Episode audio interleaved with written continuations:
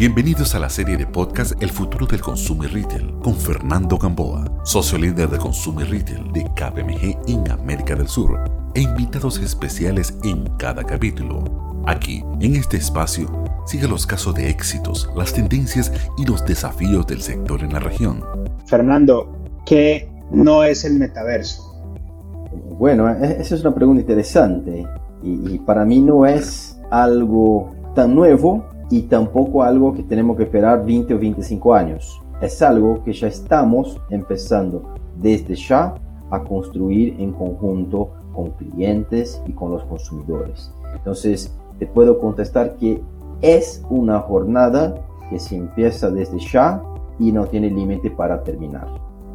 Muy chévere esa respuesta. Tami, ¿qué no es el metaverso? Es complejo responder después de Gamboa con esto, pero creo que metaverso no es todo lo que estamos acostumbrados hasta hoy. El metaverso va a hacernos repensar todo que es posible. Vamos a redescubrir oportunidades de negocios, de interacciones sociales. Vamos a repensar lo que es ser humano, cómo son las relaciones humanas, las relaciones comerciales. Entonces, no es metaverso, todo el mundo que conocemos va a estar en el metaverso, toda la capacidad de redefinir el posible. Chévere. Tami, sigo contigo. ¿Tú crees que vamos a vivir el mismo metaverso en Latinoamérica que en regiones como América del Norte o Asia? Es bueno preguntar con esto, porque una de las cosas de metaverso es que no hay territorialidad. Entonces, una de las cosas que se cambia y tenemos que aprender que se pasa es cuando estás en el metaverso de Decentraland. No estás en Estados Unidos o Asia o Brasil, está en Decentraland. Entonces hay un cambio de o qué es estar en algún sitio, porque no existe esto, está en un metaverso y vas a decidir basado en los metaversos, en los otros mundos. Lo que se va a cambiar, sí, basado en dónde está logando, entrando en metaverso, es la infraestructura.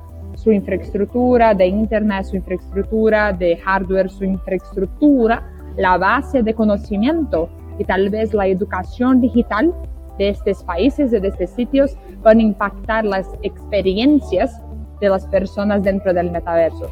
Pero el metaverso en sí se va a perder esta idea del metaverso de los Estados Unidos frente al brasileño o el colombiano y vamos a tener un entendimiento de soy una persona que logra de un sitio y por esto tal vez tributariamente o comercialmente o culturalmente entro en el metaverso común con características propias. Chévere. Tú, Fernando, ¿te gustaría agregar algo alrededor de esta idea de cómo consumir o cómo interpretar el metaverso desde las diferentes regiones? Claro, cuando hablamos de cómo entramos en metaverso, ¿no? O sea, cuando nosotros dejamos nuestro look and feel natural acá y nos convertimos en un avatar, nosotros no queremos límite. Yo no quiero entrar a un metaverso para vivir la misma experiencia que tengo hoy en el mundo físico. Yo no quiero eso. Entonces, hay un tema acá que no es, como dice Tami, no es un tema de una región o de un límite. Yo quiero estar ahí para una experiencia mucho más allá de la que tengo hoy en el mundo físico. Entonces, un tema que siempre hablamos cuando es metaverso con nuestros clientes es muy importante no tentar reconstruir la experiencia que tenemos hoy en mundo físico para dentro de metaverso. No, es un chiste, pero cuando los autos empezaron a ser fabricados, eran muy cerca a las carruajes, porque tentamos reconstruir las cosas. Entonces, cuando nosotros vamos al metaverso, quiero algo distinto. Mi avatar, no sé si necesita tener un tenis fashion en avatar, porque no sé si necesito piernas en el metaverso. Yo quiero poder volar en metaverso. Entonces, tenemos que utilizar metaverso como algo más allá de lo que tenemos hoy en nuestra realidad física. Por eso es tan excitante y llama tanto la atención de la gente para estar en este mundo de mucho más posibilidad de lo que tenemos en nuestra realidad. Chévere. Y voy a hacer la última pregunta, pues como general para los dos, si quieren arranco contigo, Fernando, y es ¿cómo ven ustedes el ecosistema de la adopción del metaverso? Muy, muy, sé que es tiene tanto de largo como de ancho, pero en palabras muy generales, ¿cuáles son los players que están aquí y qué rol cumplen ustedes o qué rol tiene KPMG en facilitar esta entrada al metaverso? Yo empiezo con nosotros tenemos un modelo de layers, de cómo vemos eso, y ese también puede hablar con mucho más propiedad que yo, pero lo que nosotros hoy estamos trabajando con nuestros clientes lo podemos dividir más o menos en dos grandes bloques. Uno, mucho más voltado para el mundo profesional, que estamos llamando de New Ways of Working, que es como las empresas están utilizando funcionalidades de metaverso para hacer reuniones más productivas, reuniones de una forma inmersiva diferente a lo que tenemos hoy, para poder entrenar colaboradores de forma mucho más diferenciada de lo que tenemos hoy. En Brasil hay un ejemplo tremendo de una universidad de medicina que está utilizando metaverso para hacer entrenamiento para cirugías, principalmente las más invasivas. Entonces son formas profesionales de utilizar metaverso. Y otra es, junto a nuestros clientes, cómo hacer para incorporar toda la parte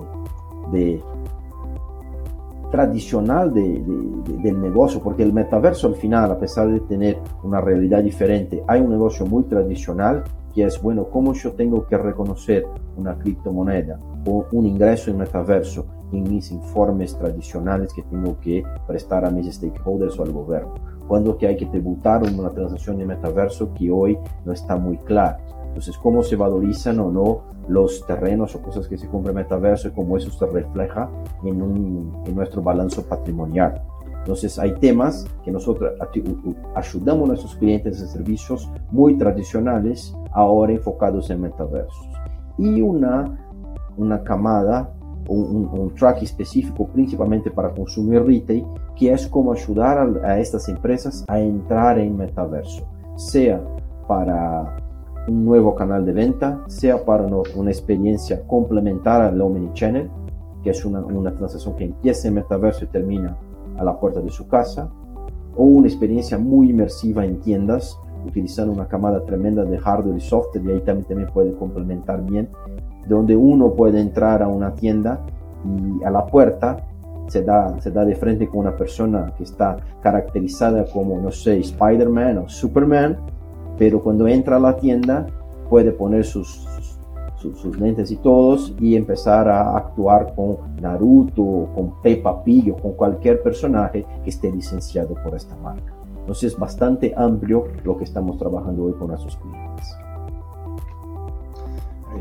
Tami, creo que solamente para contextualizar es un poquito alrededor de cómo vemos el landscape de los players y cuál es el rol de KPMG en esta adopción del metaverso.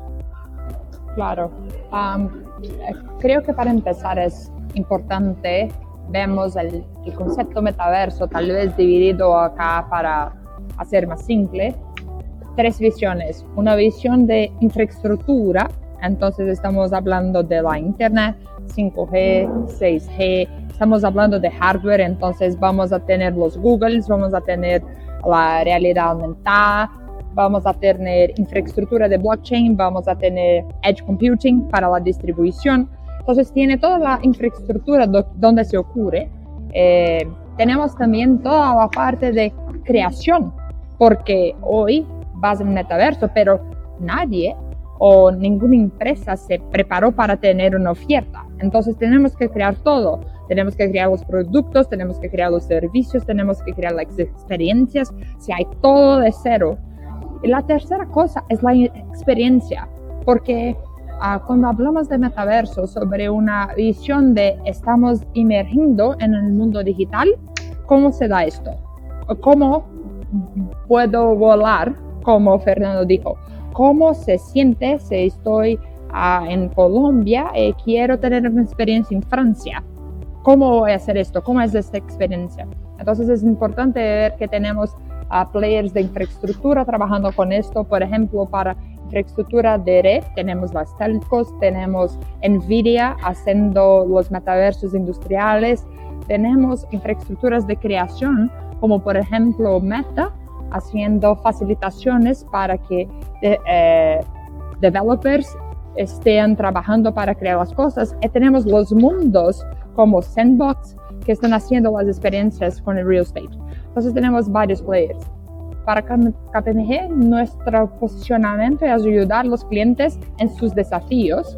Tenemos, claro, competencias más estratégicas de decisiones. Entonces, cómo escojo mi infraestructura, cómo decido qué creaciones, si desarrollo algo, si utilizo algo, dónde pongo la experiencia. Pero es importante decidir que lo más importante, acá es tener la visibilidad de por qué voy a entrar en el metaverso y qué voy a ganar con esto. Esto hoy es nuestro rol principal, es no solo ayudar a los clientes a desarrollar su estrategia, pero hacer las preguntas de cómo vamos a monetizar, sea por financiero, sea con experiencia, datos de clientes, de relacionamiento, porque se abren otras oportunidades también. Eso está muy interesante. Y si quieren, nos quedamos con Tami, hacemos doble clic un poquito como en esta parte tecnológica que es tan interesante. Tami, tú ahora hablabas como de este layer de infraestructura, y para nosotros cada vez que pensamos el metaverso en función de Latinoamérica, esa es una parte que nos parece muy complicada, porque decimos, pucha, ¿cómo va a ser la adopción? Esto es Google, pues los Oculus valen $400, o cómo... Nosotros sentimos que eso es algo que estás laying back como la opción del metaverso en LATAM, pero queríamos escuchar tú, ¿cómo es tu take en esto? ¿Cómo ves tú este proceso de adopción masiva de estas tecnologías? Perfecto. Entonces, creo que una cosa importante para decir para todos, sí, se pasa en Latinoamérica, pero se pasa en los Estados Unidos o se pasa en Asia también. Hay un cambio entre la disponibilidad tecnológica de la cultura de inmersión. A todos es nuevo este cambio, estoy cambiando mi vida social física para el mundo digital. Si vemos los cambios asiáticos, por ejemplo, antes de hablarnos de metaverso, estábamos hablando de social commerce, porque para ellos la cultura se estaba instalada baseada en las redes sociales que eran canales de ventas. Es más fácil hacer el cambio porque el digital de consumo se estaba más instalado en la cultura, sí es, pero se están desarrollando también. Entonces, una cosa que tenemos que pensar es el impacto cultural que viene con la conversa de metaverso. Después de esto, un otro punto que hago distinción acá es los costos. Estamos desarrollando una infraestructura, pero es importante lembrar que estamos acabando de pasar por la pandemia, donde toda la cadena de suministros se cerró. Entonces, no tenemos semiconductores para nada y todos los precios se van arriba. Entonces, no son solo los óculos que están caros, los Google, es todo que está asociado a tecnología. En mi visión, para el desarrollo acelerado del metaverso a través de tecnologías de inmersividad o realidad aumentada, va a existir un financiamiento de los manufacturadores para esto, como se fue con los videogames. El console se va a costar no tan caro, porque todo el dinero no se viene del hardware, se viene de todo lo que vas a hacer adentro. Entonces me preocupa más de Latinoamérica con la cultura digital do que con el acceso de la tecnología, porque creo que esto se va a quedar más barato, pero la idea de consumo y de acceso a través de digital, esto es una oportunidad que tenemos que desarrollar un poco más. Eso está súper interesante también. Ahora que estamos leyendo el libro de Matthew Ball, que está extraordinario, pues asumo que ya lo tendrán ustedes en el radar. Él habla mucho de que las consolas de videojuegos efectivamente cuestan mucho más de lo que lo venden al público, porque el verdadero revenue está en el consumo interno. Ese paralelo es bien interesante con lo que va a suceder con el metaverso. Ahora que hablabas de subsidiar, creo que la asociación automática es, ¿crees tú que los gobiernos en Latinoamérica van a tener algún rol, pues, ¿cómo los ves tú como players a la hora de esta adopción de estas tecnologías y los retos tributarios que ahorita nos comentaban, que nos parece muy interesante? Yo, ¿cómo le va a pagar, pues, a mi gobierno acá con lo que tribute en Solana o en lo que sea? O sea, ¿cómo ven esta situación ustedes? Le pongo mi visión, Gamboa, si quieres complementas, porfa. Pero en dos cosas cortas acá es que los gobiernos hoy están, como siempre, primeramente mirando para después responder. Entonces ahora están en el momento de responder de cripto. Cripto no hay una asociación directa a metaverso, pero indirectamente, si hablamos de metaverso, tenemos grandes oportunidades de hablar de cripto. Entonces, ¿por qué los gobiernos empezaron con cripto? Porque cripto es el canal monetario que va a se atribuir a metaverso u otras cosas. Y tiene riesgos económicos, tributarios de se pasar por cripto. Entonces, por ejemplo, en China se empezó hace muchos años, en Estados Unidos se hay discusión, en Brasil, por ejemplo, lanzamos en el próximo año los CBDCs, Central Bank Digital Coins. ¿Por qué? Porque los bancos están ingresando en el mundo cripto para comprender, pero también para intentar hacer la manutención del comercio. Veo que vamos a tener, sobre una perspectiva gubernamental, dos caminos. Un camino económico basado en cripto, porque acá son los problemas tributarios más complejos. Porque si se quedan las cosas en Web 2, es más fácil tributar lo fornecedor. Entonces, para los gobiernos es fácil tributar Roblox. Se hace una regla y se pone, pero no es tan fácil tributar a un player de Web 3 que está baseado en blockchain.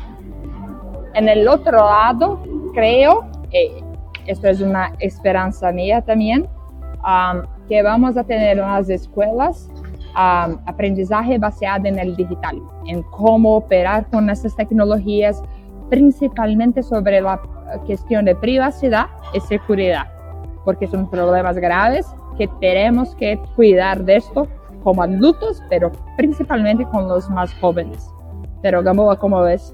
Yo sigo, desde que empezamos este tema, yo y Tami, sigo con la misma certeza. Tenemos hoy mucho más dudas do que seguridad. Entonces, por eso le decía que es una jornada, ¿no? Y cuando también habla mucho de cripto por todo lado, y yo entiendo el tema cripto muy importante, pero cuando vamos a la naturaleza básica de la cripto, que es algo descentralizado y no regulamentado, es algo que no encaja muy bien con gobierno, ¿no? O sea, decir algo para el gobierno, vas a trabajar con algo no regulamentado y descentralizado, no cuadra con lo que espera el gobierno. El gobierno espera algo mucho más regulamentado.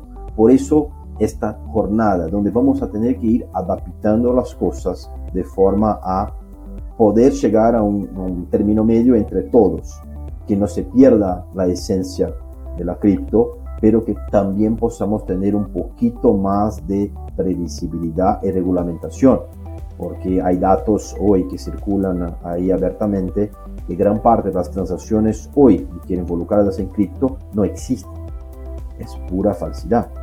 Entonces, y bueno, si yo tengo una transacción en cripto que no existió, ¿a quién le digo? ¿A quién pido ayuda? A nadie. Entonces es un tema bastante transformacional. No sé si estamos hoy preparados a operar en un entorno así, y de verdad yo creo que aún no. Tenemos un camino para llegar a este tema. Y un otro punto que es muy central cuando hablamos de metaverso es que son muchos metaversos y hoy no hay una interoperabilidad clara entre ellos. Entonces el tema de tributar es muy difícil porque hay que definir el factor generador. Cuando estamos hablando de un grupo de metaversos que hoy no se hablan, pero en algún momento van a empezar a tener esta interoperabilidad, es difícil definir cuál es el punto generador del tributo. Entonces tenemos muchísimo aún para avanzar y hay mucho que descubrir. Por eso nos encanta, porque estamos de verdad viviendo algo que es revolucionario para nuestro negocio. Y eso es es una once in a lifetime, ¿no? No es algo que se ve todos los días. Escuchaste un podcast de la serie El futuro del consumer retail.